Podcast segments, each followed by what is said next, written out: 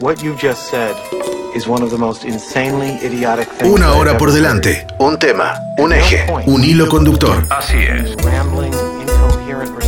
Un disparador desde el que pivotear para pensar y repensar. Go ahead. Make my day. Todas las posibilidades para vincular datos. Una serie que nos remite a una película, a un director, a una actriz, a un actor, a esa música que no para de sonarnos en la cabeza. Redes caóticas de información. Interminables listas que recorrer. Pero solo podemos elegir uno por vez. Es interesante. Esto es Reunión Recurrente. Reunión Recurrente. Una excusa para hablar de series y cine. Everyone in this room is now dumber. May God help. Shh, cállense.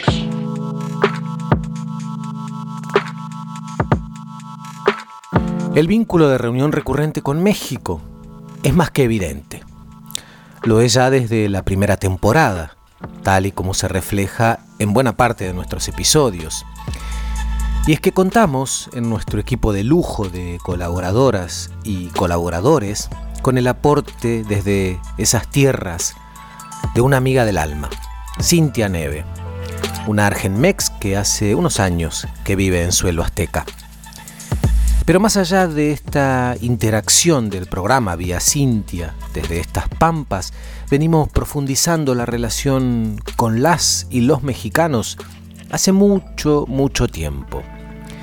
Nos une, conquista desde el viejo mundo mediante el hecho de formar parte de una misma América Latina.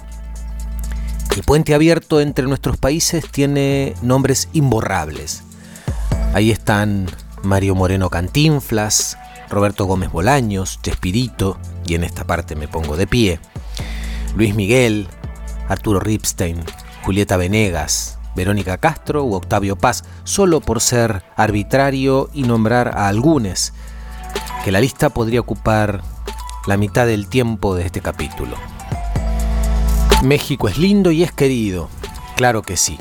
Su música, sus telenovelas, sus libros, su tequila, su comida, sus películas, su cultura toda nos es cercana. Más allá de estar en las dos puntas de Latinoamérica. El Mundial 86 nos remite al Diego y a un triunfo que tuvo sabor a revancha con esa corona usurpadora. En tiempos de la última dictadura cívico-militar, muchas y muchos encontraron en la hospitalidad mexicana un refugio en el exilio. Cuando hubo que salvarle la vida a Evo, Argentina y México unieron fuerzas. Y así tantos ejemplos de una más que entrañable forma de vincularnos. Incluso los doblajes de las series y las películas con las que muchos hemos crecido suenan a México. Y eso nos gusta, bueno, me gusta, a título personal. Hay voces que nos llevan sin escalas a la infancia, ahí, frente al televisor. Así se reflejan muchos de los audios que solemos escuchar en el programa. Bienvenides, mi nombre es Eduardo Espínola, esto es Reunión Recurrente. El tema de este episodio, México.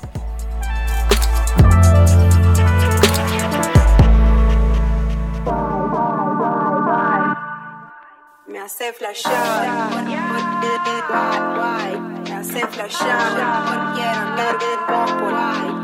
flashear, porque quiero andar bien por ahí, me hace flashear, porque quiero andar bien. Me mando un video con las clavas dominando los dos fuegos. Dice que me quiere, que a ver cuando llego.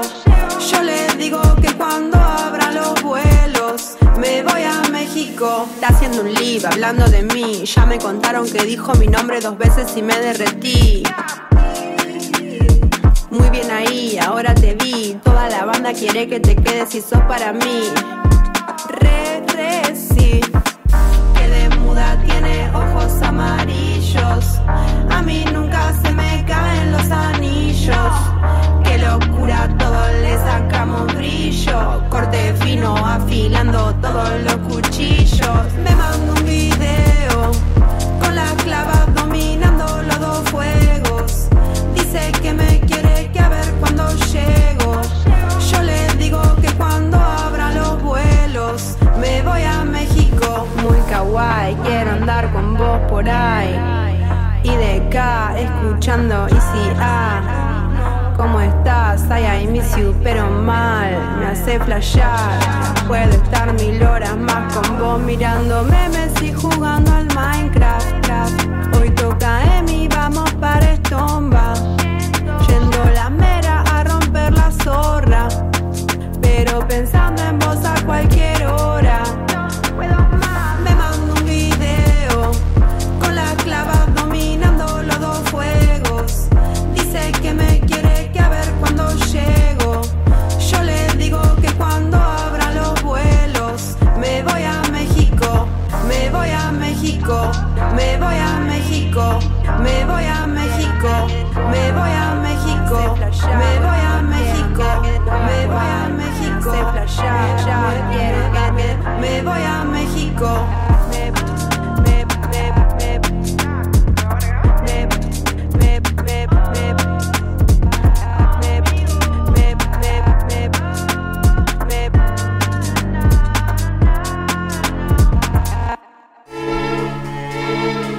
Sentado en un rincón, pensé en toda clase de cosas. Esa cara que nos suena en la serie que empezamos a ver. Una canción que suena en una peli y que tarareamos, pero no podemos recordar por qué. Un nombre que nos suena de algo. ¿Por qué me dice todo esto? Reunión recurrente.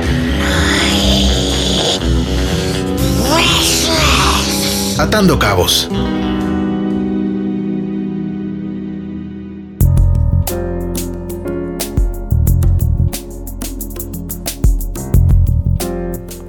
Junto a su familia, conformada por padre, madre y 3 hermanas, Mario Mirensky llegó a México en 1980. Tenía 8 años. Como él lo recalca en la charla que mantuvo con Cintia Neve en México, son ya 42 años viviendo en ese país. Su condición de Argenmex queda revelada en cuanto lo escuchamos hablar. En la conversación que mantuvo con Cintia, habla de su llegada a este país de América del Norte, de su infancia, de la comida mexicana, de la comida argentina, de la música de ambos lados, del fútbol y los caminos que fue recorriendo su familia de origen y la que armó con su compañera, también argentina, llegada a México unos años antes que él. Llegamos a México en mayo, justo un 25 de mayo del 80. Tenía 8 años, después cumplí 50. Padre. Correcto, papá, mamá y 4 hermanos. Yo soy el tercero de 4. Llegamos los 4 a Toluca porque mi viejo consiguió un laburo ahí en Pastejé, que es en las afueras de Toluca. Y obviamente la situación económica no era la mejor. Fue el principal motivo, te diría, de haber salido de Buenos Aires en el 80. Algunos familiares salieron 78, 79. Más que por temas económicos, te diría por temas políticos. En el 79, tíos cercanos vinieron a México. Era una época casi dorada, digamos, de México en muchos sentidos, con el boom petrolero y demás. Y les fue muy bien y nos dijeron, che, en vez de Israel, ¿por qué no se dan una vuelta por México? Se quedan en casa y les mostramos México y después deciden si se van a Israel o a México. Mi abuelo materno le dice a su hija, o sea, mi mamá, che, tenés 3 hijos varones y van a tener que ir al ejército en Israel. En México no hay ejército, así que hacerle caso a tu hermana Juliana y vayan a ver México, que nunca habían venido, ¿no?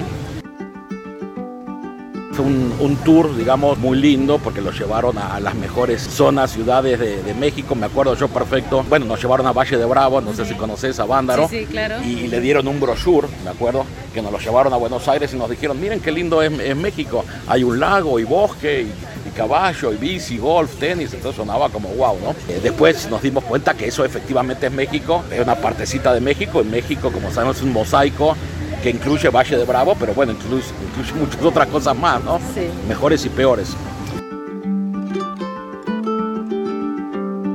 Nos adaptamos súper bien, algunos más que otros. Yo desde los 8 años me adapté muy bien a México. Mis 2 hermanos mayores, que en ese momento tenían 16 y 14, imagínate venir de Buenos Aires no a Ciudad de México, a Toluca, que es la capital del Estado de México, que hasta la fecha no vale nada, la verdad que ni el estado ni la capital. Entonces sí, a mis 2 hermanos mayores les costó mucho trabajo, tanto así que mi hermana mayor a los pocos años acabó la Facultad de México y después se fue a hacer maestría y vive hace 30 años en Nueva York. acabé, acá se dice la prepa, allá es colegio secundario, ¿no? Sí. Y me fui un año a Nueva York. Pero de los 42 años soy el único de los 6 que he estado 41 en México. Todos los demás, por una o por otra, salieron algunos años o a estudiar o a trabajar, o depende de la historia de cada uno. ¿Y no volvieron? El único que volvió, mi papá falleció en el 16 en Buenos Aires. Mis papás se divorciaron en el 83, perdón, en muy buenos términos y tuvieron muy buena relación hasta el último día de mi papá. ¿Y qué fueron las cosas de la cultura mexicana que te gustaron, que te hicieron quedarte? A vos que sí te quedaste, te diría desde el día 1, a mí me invitaron a jugar al fútbol, los amiguitos de donde vivía, que para los 8 años es lo más importante, el colegio me fue muy bien, era un colegio privado bilingüe, había algunos hijos de diplomáticos, hijos de... ¿A qué colegio ibas? Argos, colegio Argos en Toluca, que es por Metepec, que antes estaba rodeado de maizales, se te iba la pelota de fútbol a los maizales, hoy está construido todo eso, no se reconoce. Yo siempre me integré muy bien, a los 2 años nos tuvimos que mudar a la Ciudad de México y desde ese entonces también me integré muy bien, hasta la fecha me sigo llevando con el grupo de amigos de primaria y nos vemos cada 2 meses más o menos. Te diría que a nivel social siempre me integré muy bien, tuve algunas anécdotas que me costó trabajo también adaptarme al idioma mexicano y a la comida. ¿Quieres contar algunas, por favor? No, digo, hasta la fecha no como chile, por ejemplo, o picante, como dicen acá. Y me acuerdo en mi primer recreo en Toluca me dieron un dulce mexicano, que hasta la fecha no lo puedo ni oler ni ver, que me causó así pulparindo con chile. Entonces, por más que la comida mexicana me encanta, el chile, el picante, no lo tolero, no me gusta. Pero bueno, sigo comiendo muy a la Argentina, en parte por la casa de mis papás, que aparte de la familia de mi mamá es italiana, entonces amasaba pasta todos los días, bueno, todas las semanas en casa. Entonces sigo comiendo muy argentino, la verdad. Tengo 2 hijos, nacidos en México los 2, me casé con una argentina que también vino muy chiquita a México, no en el 80, llegó mi esposa en el 74, 75. Estudié la facultad aquí, la familia de Buenos Aires sugirió por qué no volvíamos mi hermano mayor y yo a estudiar allá y trabajar en el negocio familiar en Argentina. ¿De qué es el negocio familiar? Que en esa época les iba muy bien, Industrias Montefiore se llama, temas de siderúrgica, entonces digamos que nos ha ido bien en México y estamos muy agradecidos con México. Hay un pie que lo voy a dejar acá, porque tengo familia y amigos y tengo otros intereses. Nunca me hice mexicano. ¿Tú nunca te hiciste? Hasta la fecha, yo tengo FM2, digamos, residente permanente, pero sí, muchos amigos me dicen, 42 años, nunca te hiciste mexicano. Como sabes, para hacerte mexicano es un trámite que toma tiempo y hay que dejar la FM2 y demás. Mi hermano mayor se casó con mexicana, entonces se hizo mexicano en un mes y medio. Pero como yo me casé con argentina, no es tan fácil. Así que tengo argentina e italiana. ¿Y tu mujer tampoco se naturalizó mexicana? No, ella tiene pasaporte austriaco, ni siquiera el argentino tiene. Como dicen, no tan lejos de Dios y tan cerca de Estados Unidos. Exacto. ¿No? Lo bueno y lo malo de México.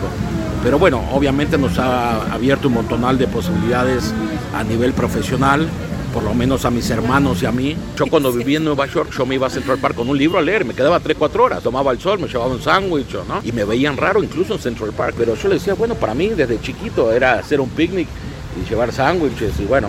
Y aquí en México lo hemos hecho bastante, o lo hacíamos, te diría, cuando yo era chico.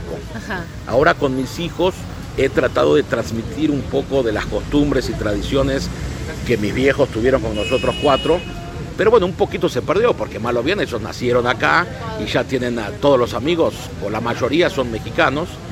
Tienen un par de amigos argentinos, colombianos, venezolanos, brasileros también, porque siempre hemos tratado de ponerlos en colegios, vamos a decir, cosmopolitas, o sea, donde haya gente de muchas nacionalidades. Claro. Como te decía, somos de la comunidad judía, yo nunca los puse en colegio de la comunidad, yo nunca estudié en colegio de la comunidad judía.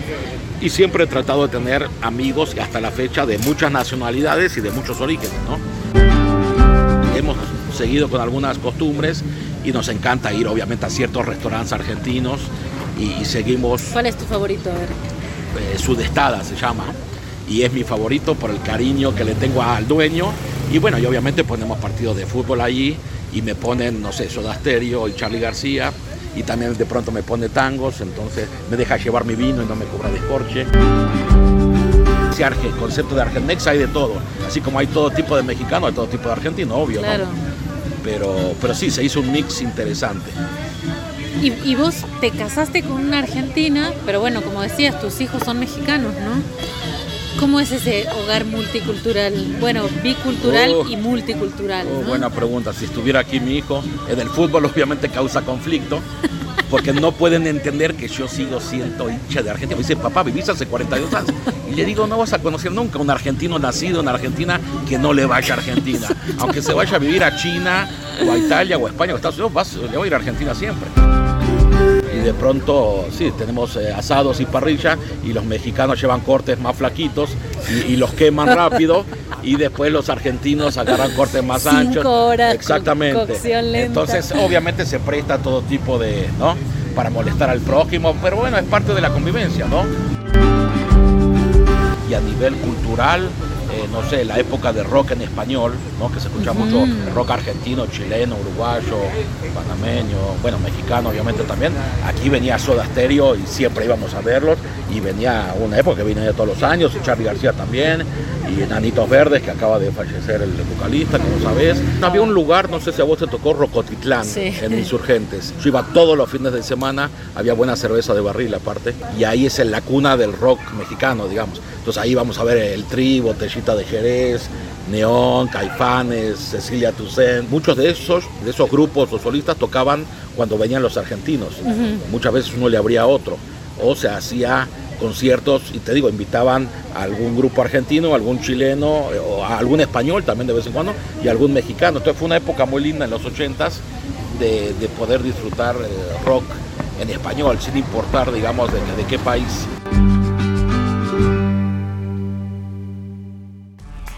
Un disparador, un tema y algunos. Solo algunos recorridos posibles. Reunión recurrente.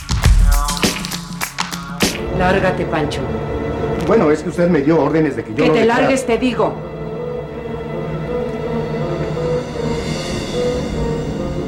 ¿Quién te habló de este lugar? Mauricio. Traté de convencerte por las buenas. Pero ahora tendrás que hacer lo que yo ordene. Ven acá. Ven acá. Todo está listo. ¿Para qué vienes acá? ¿Para humillarte? ¿Para rebajarte ante la mujer que nos dará el niño? Quiero saber la verdad. Ya te la he dicho.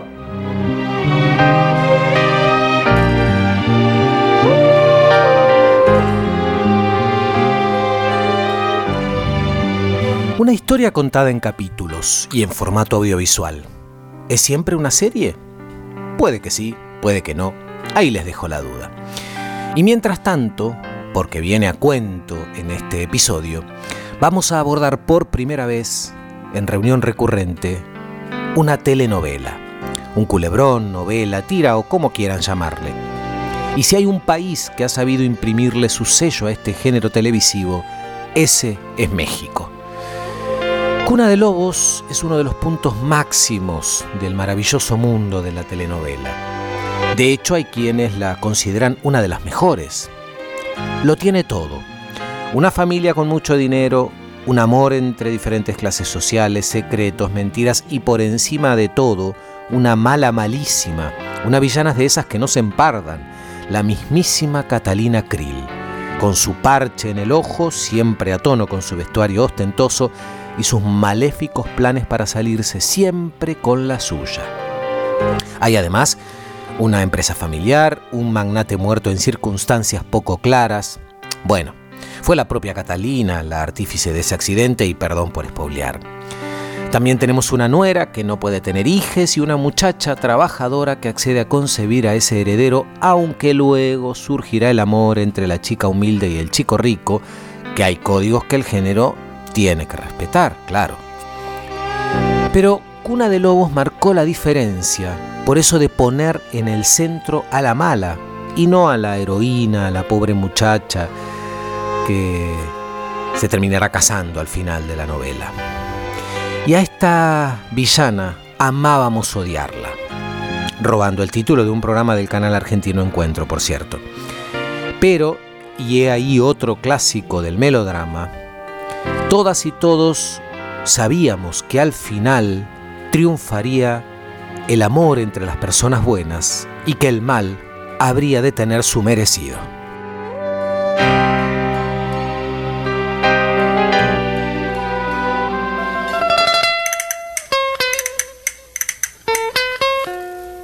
salud. Por la salud. Primero yo.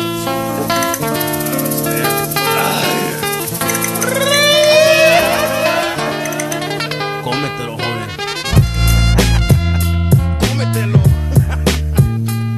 Aquí estoy con mi barrio, listo a hacer feria. Cartel Cypress Hill está en tu área, colectando queso allá en México, donde el sol quema duro y baja despacio. Tengo mis camaradas y todo está bien. Tengo una mansión en tierra que mide 100 y todos se den cuenta, vengo a hacer tranzas. Como chalino aquí estoy pa' la raza. Me ven en mi ranfla con todos los hierros, cuidando mi negocio con todos mis perros. No trates nada, tengo mis soldados, espíritus asesinos vienen preparados. Raperos desesperados es nuestra tema, el dicho de nosotros agarra la crema. Tequila Sunrise, con los ojos rojos un día vamos a morir escandaloso. Tequila Sunrise, con los ojos rojos un día vamos a morir escandaloso.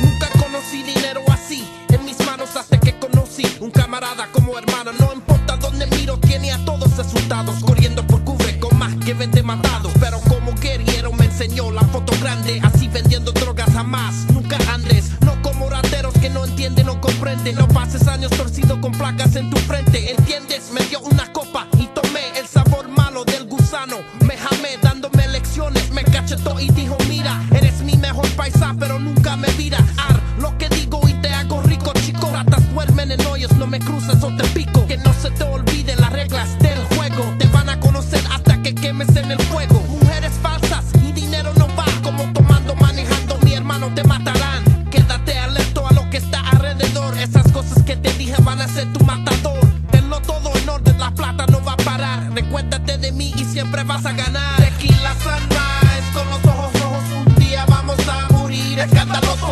Tequila Sunrise, con los ojos rojos un día vamos a morir escandaloso.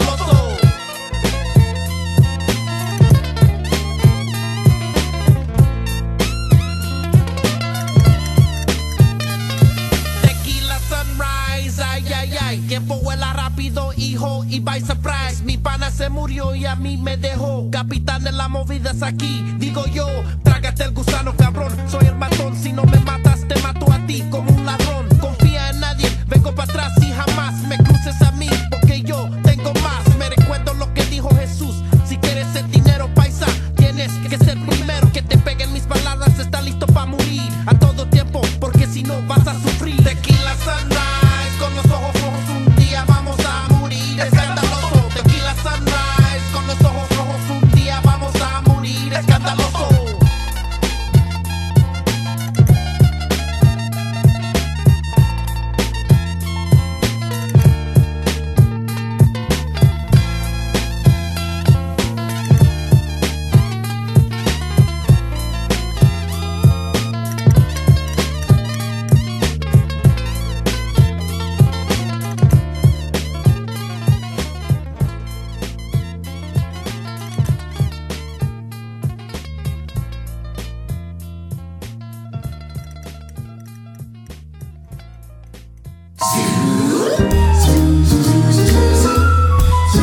Cliquear con el botón derecho del mouse. Repasar la lista de opciones.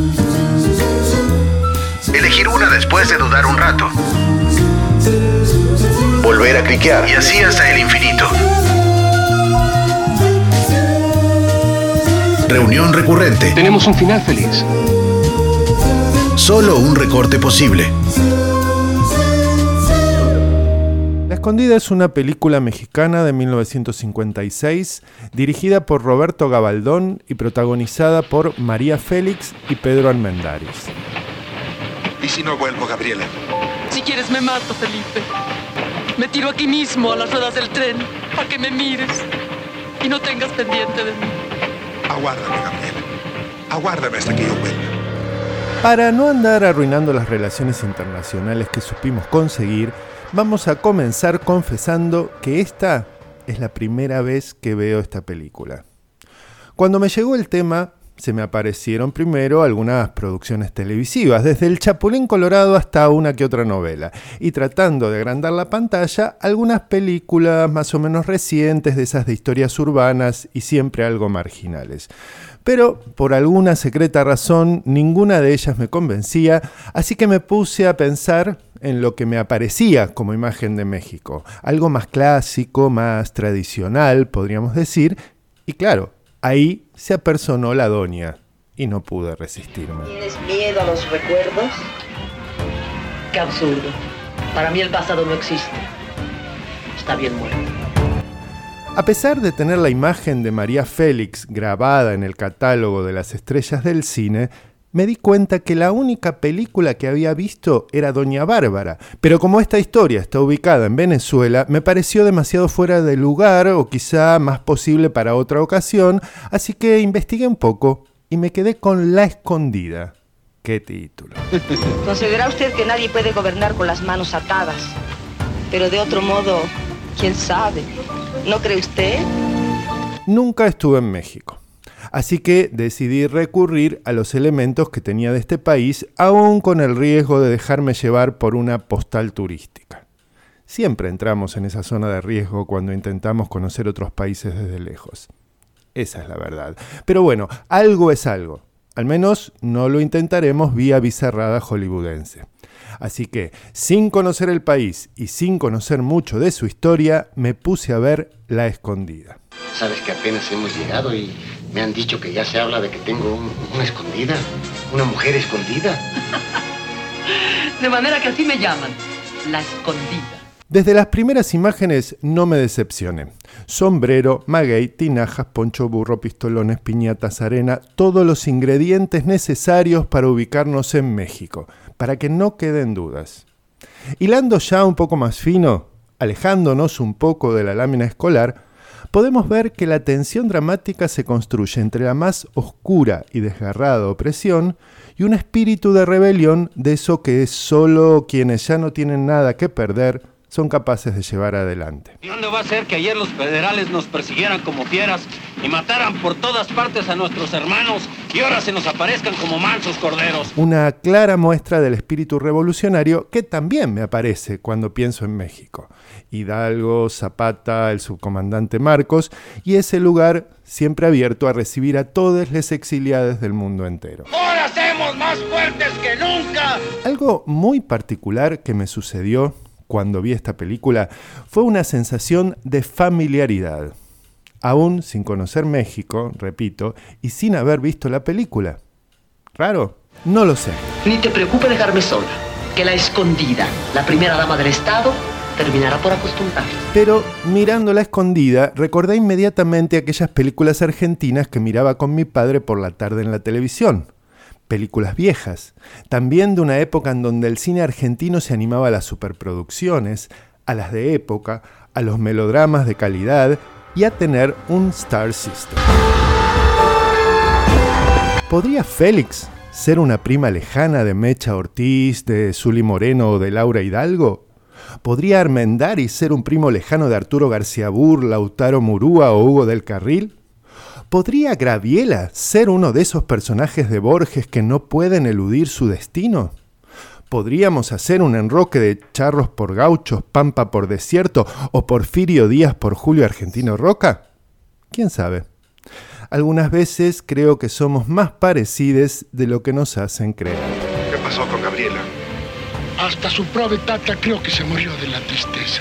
Pero ella, ¿qué pasó con Gabriela? No se juega luego que te llevaron. Se juega con los catrines y las catrinas. Pero volvamos a la peli. Así como al pensar en México también pensamos en tacos, tequilas o frijoles, ¿qué sería de nuestras postales mexicanas sin un poco de melodrama? De esos con amores intensos, a veces algo excesivos, por qué no decirlo, pero indiscutiblemente pasionales. Y ahí también La Escondida nos da lo que buscamos, un viaje inolvidable a los sentimientos más descarnados. Yo creo que en todo esto hay engaño, Felipe. ¡Ametralladoristas! ¡Fuego! ¡Vuélvanse!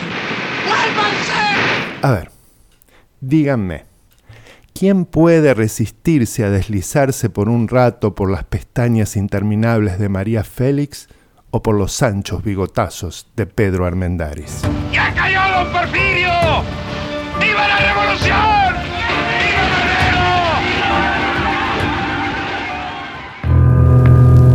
¡Viva Madero! Reunión recurrente. Asociaciones libres sobre un mismo tema.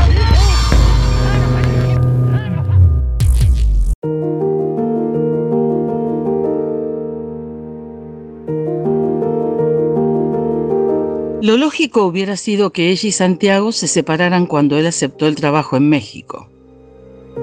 Dado el estado de destrucción lenta pero definitiva de su matrimonio, eso hubiera sido lo lógico, y también lo habitual.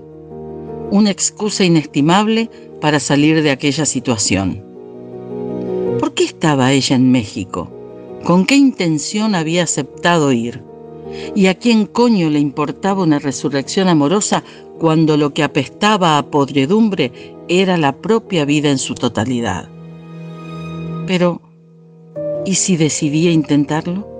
¿No salvar su matrimonio, sino salvarse a sí misma? Allí, en aquella tierra, en aquel alejamiento de su hábitat geográfico, radicaba su oportunidad. En México podía liberarse de sus fantasmas, olvidarse de ellos, quedarse trabajando en una ONG o como camarera en alguna cantina. Cierto que había adquirido la costumbre de beber y que le costaría un poco dejarlo y volver a la sobriedad total, pero si trabajaba duro por su rehabilitación moral, ni siquiera una copa de vez en cuando le haría daño. Pasarse la tarde del domingo durmiendo a resultas de una borrachera no tenía sentido. Cambiaría a partir de aquel mismo momento. Tampoco debía ser tan complicado si el cambio no comportaba asumir el pasado. Olvidaría su anterior personalidad, renacería. En México quizá habría un lugar para ella en el que no había reparado.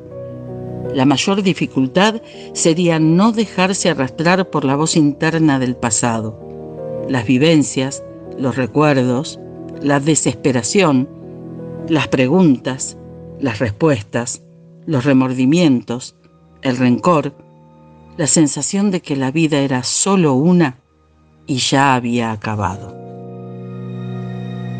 Fragmento de Días de amor y engaños de Alicia Jiménez Barlet.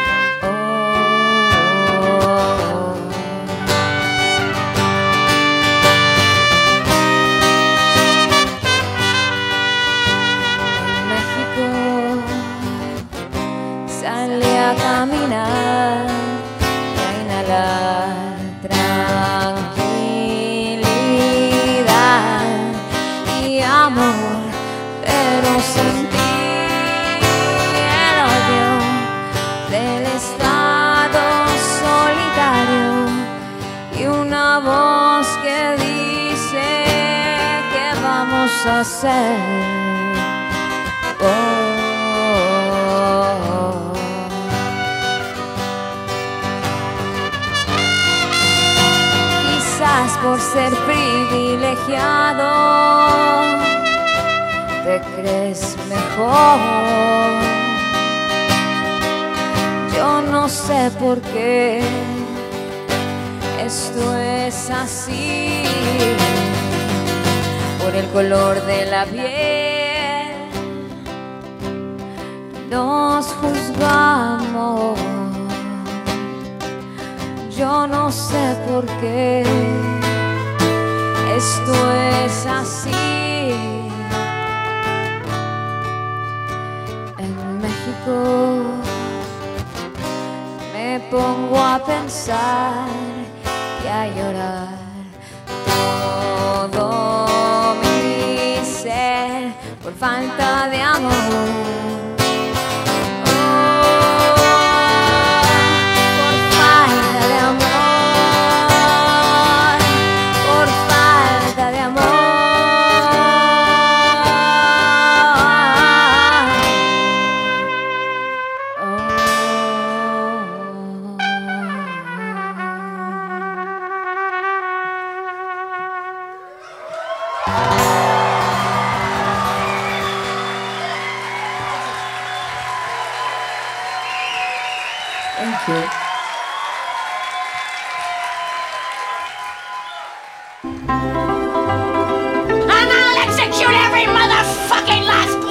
Reunión recurrente. No he oído mucho sobre ello. El código de un encuentro para linkear historias. Sí, hay personas que hacen eso como negocio. Personajes. He taught me, keep your friends close, but your enemies close. Estrellas. Say hello to my little friend. Recuerdos. A la techa y la puta madre que te parió. Y canciones.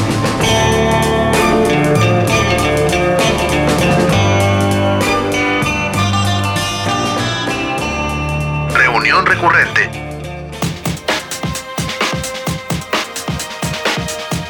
Gustavo Ogarrio es narrador, poeta, ensayista, académico e investigador mexicano.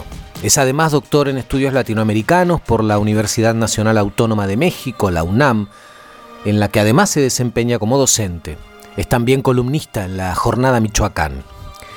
Cintia Neve se puso en contacto con él y en este segmento Ogarrio aborda el vínculo histórico entre Argentina y México desde los años 20 del siglo pasado a esta parte, con puntos de anclaje en los cambios sociales a partir del devenir de la política en ambos países y también en la literatura, el cine y la televisión.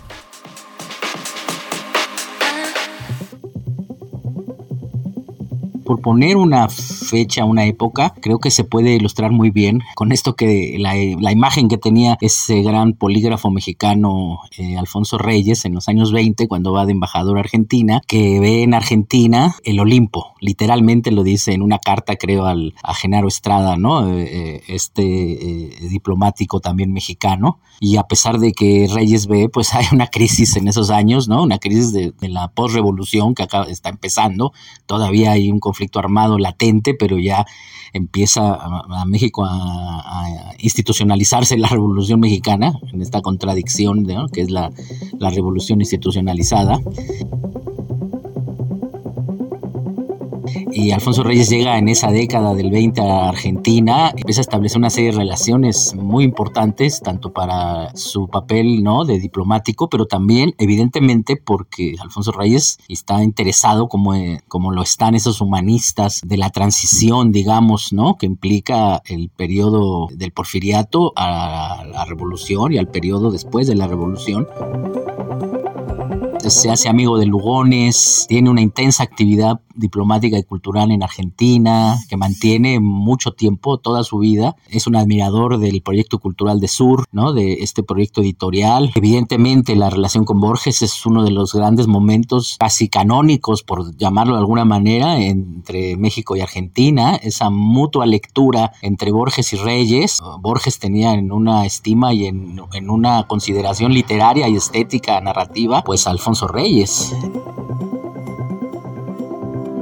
Yo creo que también hay experiencias políticas que van a marcar, ¿no?, la relación entre países. El peronismo es un momento importantísimo, ¿no?, evidentemente, y muy complejo. Todo lo que significa el peronismo, los peronismos, Perón y Evita, va a ser un referente en el subcontinente, al igual que antes del peronismo lo fue el cardenismo en México. Los aparatos culturales que surgen de estos populismos clásicos, utilizando la palabra populismo no de manera peyorativa, sino como una noción histórica y sociológica y política, también van a abrir situaciones muy diversas e incluso contradictorias en ambos países respecto a la política cultural que va a venir después, ¿no?, para México y para Argentina.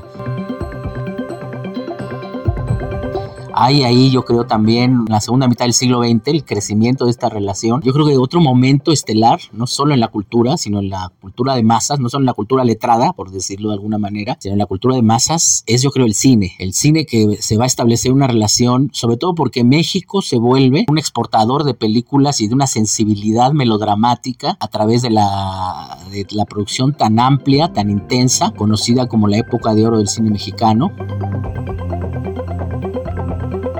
que va a generar también un intercambio muy interesante de actores, actrices argentinas que vienen a México y que se involucran en películas mexicanas que terminan pues generando una identidad artística argentina-mexicana, ¿no? Rosita Quintana, Arturo de Córdoba, más adelante un gran actor, Wolf Rubinsky, que paradójicamente es uno de los que crea uno de los primeros restaurantes de comida argentina, ¿no?, en México. Evidentemente después van a venir momentos muy complicados, ¿no?, tanto para México y Argentina. Argentina con las dictaduras, ¿no?, y los golpes de Estado a partir del golpe a Perón en el 55. Y México, ¿no?, con el resquebrajamiento de la política del partido de Estado en los años 60, que van a terminar en la tremenda, terrible y criminal masacre de Tlatelolco, que va a intentar terminar y exterminar literalmente por parte del Estado mexicano y del partido de Estado, del PRI, al movimiento de estudiantes que había avanzado y conquistado libertades antes impensadas, ¿no? Y yo creo que esos momentos van a ser referentes importantísimos políticos, pero que van a tener, yo creo, consecuencias culturales muy importantes, ¿no? Tanto en la producción estoy pensando de poesía argentina que se va a dar a conocer en México a través posteriormente del exilio argentino en México, y de la recepción que va a haber en México de las situaciones latinoamericanas, de las dictaduras, evidentemente incluyendo la de Argentina, la de Chile y la de Uruguay, las del Cono Sur. Van a abrir otra etapa, ¿no? La etapa del exilio, la etapa de toda la divulgación de la poesía argentina, política, de resistencia, de militancia en México, muchas veces de manera clandestina, y la recepción en México del exilio argentino, chileno, uruguayo, ¿no?, principalmente en los años 70, y que va a ser un intercambio riquísimo, complejo, contradictorio, pero siempre siendo la cultura un elemento fundamental en la concepción de la política.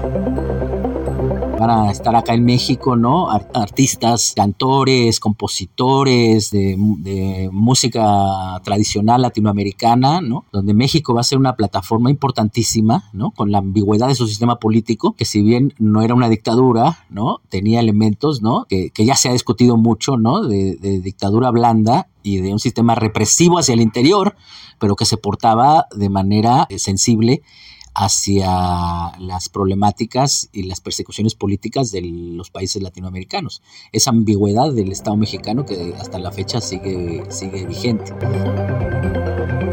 Y yo diría que ya un momento más actual, ¿no?, en la generación de escritores como Ricardo Piglia, ¿no?, la herencia de Borges en México y en América Latina, la estela y el legado que deja Borges. En México tenemos importantes lectores de Borges que han escrito ensayos. Es infinita la cantidad de escritores argentinos, yo creo, que se leen en México. Y estoy pensando que no sé si sea en la misma medida al revés, salvo las experiencias a nivel subcontinental de la recepción de la obra de Juan Rulfo, que eso me parece que sí es innegable.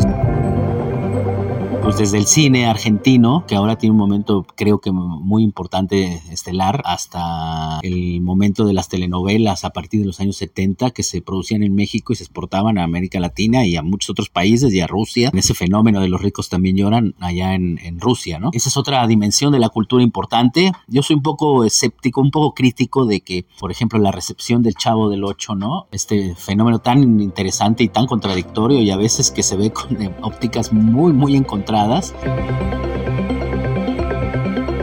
Obviamente a mí, cuando era niño, recuerdo, ¿no?, el lunes a las 8 de la noche en sesión familiar ver el Chavo del Ocho y reír con el humor de pastelazo, ¿no?, del Chavo del Ocho, y donde hay opiniones muy encontradas, ¿no? Yo mismo escribí cuando murió Roberto Gómez Bolaños, ¿no?, un texto que no causó, que un poco se viralizó de manera muy contradictoria porque era una crítica, ¿no?, al papel político visto con distancia cultural de lo que significaba el Chavo del Ocho, esa vecindad, esa torta de jamón, donde había una representación de la pobreza que quizás ya con los años yo veía ya con mucha distancia y no tan de manera tan risueña, digamos, como cuando era niño.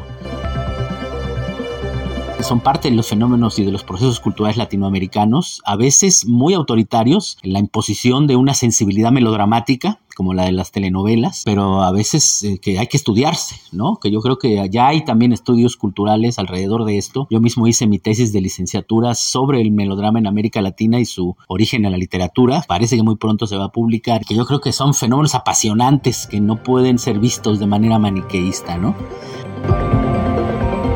Soy en particular un fanático del cine argentino, digamos, de las últimas décadas, a partir de la llegada de la democracia argentina, que se empezó a hacer un cine mucho más visible para América Latina, después de la tremenda dictadura. Ha desarrollado y ha desplegado una dimensión narrativa notable en relación a otras cinematografías nacionales, incluyendo la mexicana, que también ha tenido momentos muy importantes contemporáneos, ¿no? Con Iñárritu, con los más conocidos, Cuarón, Iñárritu, pero también otros autores como el mismo Ripstein, que a mí me parece en este nuevo cine mexicano a veces está muy olvidado, y el cine de Ripstein es un cine importantísimo con una capacidad para el registro del lenguaje popular y de expresiones y experiencias de sectores muy golpeados y desde una perspectiva muy, muy importante, que no es una perspectiva que conceda nada. Me parece que es un cine que debería tener mayor recepción en otros lugares de América Latina.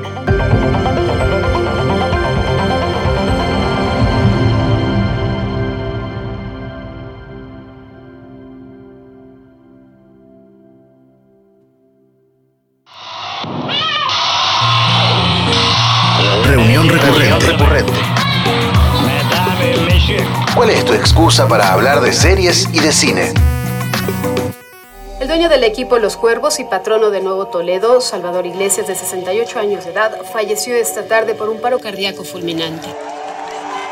Mi papá murió y yo sé que él está ahí arriba, viéndonos desde las alturas, apoyándonos.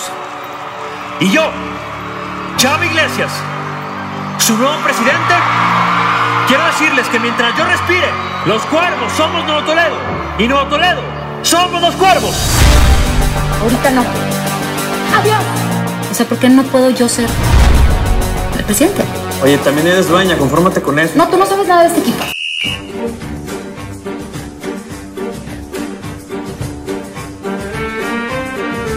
En el amplio universo de las series en español que se producen y difunden a través de las plataformas de streaming, las mexicanas se han ganado un lugar de mucha trascendencia internacional, incluso allí donde no se habla ni se entiende el castellano. Pero años antes de sucesos como los que han conseguido series como La Casa de las Flores o Quién mató a Sara, Club de Cuervos se posicionó como un producto audiovisual diferente, siendo la primera serie original en español producida por Netflix. Club de Cuervos se estrenó en 2015 con una cuarta y última temporada subida a la N Roja en 2019, y además con una muy buena respuesta tanto del público como de la crítica. Protagonizada por Mariana Treviño, una talentosísima actriz mexicana, Luis Gerardo Méndez, Stephanie Cayo y Daniel Jiménez Cacho, este último muy reconocido a nivel internacional, entre otros. La serie gira en torno a un equipo de fútbol, un equipo de la primera división que se llama Cuervos de Nuevo Toledo, cuyo dueño muere, dando pie al arranque de la historia y a la pelea, sobre todo entre su hijo y su hija. A lo largo de 4 temporadas, con un tono satírico, humorístico e incluso grotesco, Club de Cuervos nos muestra las disputas entre Salvador e Isabel Iglesias, ambos hermanos por parte de padre.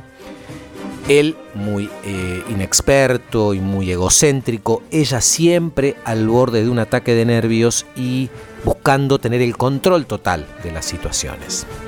Y por si fuera poco, aparece una mujer que dice ser la madre de un tercer hijo del patriarca muerto. En el medio, las vicisitudes del equipo, sus jugadores y su grupo técnico.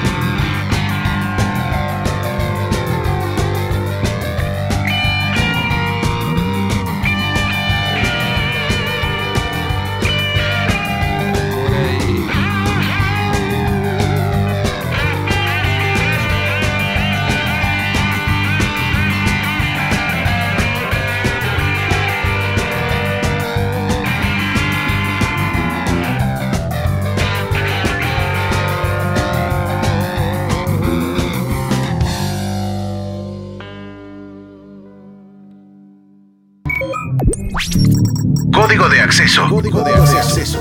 Una secuencia de palabras. Everyone in this room is now dumber. Una sucesión de sonidos. Why so serious? Un eje temático. Hermosa producción. Reunión recurrente. Un punto de contacto. Sí, así es.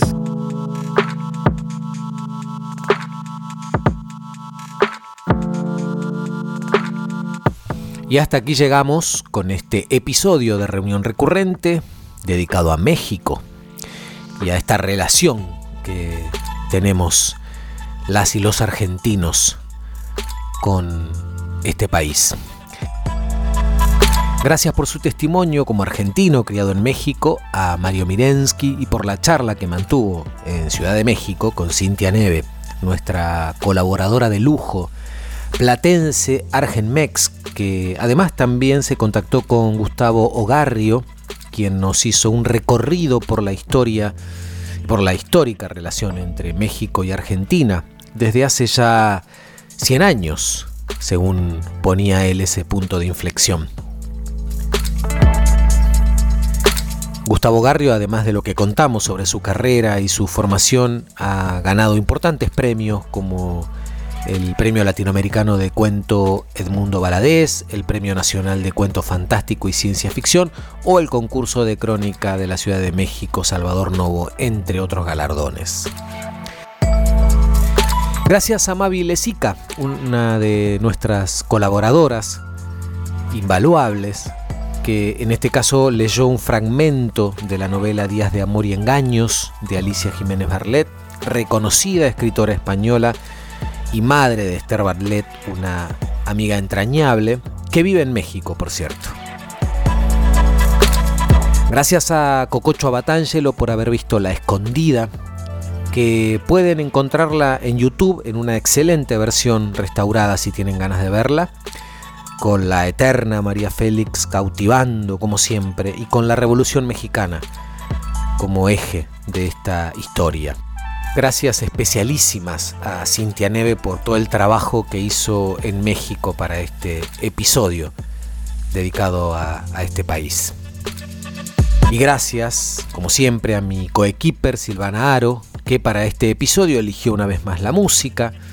Sara Eve con México, Cypress Hill con Tequila Sunrise, Mex Risey con México y Ratones Paranoicos con México, México. Recuerden que nos pueden escuchar en Spotify, ahí somos Reunión Recurrente, pueden acceder a este episodio y a todos los anteriores. En Instagram somos Reunión-Recurrente, un espacio con el que comunicarnos, si tienen ganas de dejar sugerencias, comentarios. Y que cada lunes nos escuchamos aquí en Universidad 107.5 a las 22. Mi nombre es Eduardo Espínola, esto es Reunión Recurrente y nos encontramos la próxima.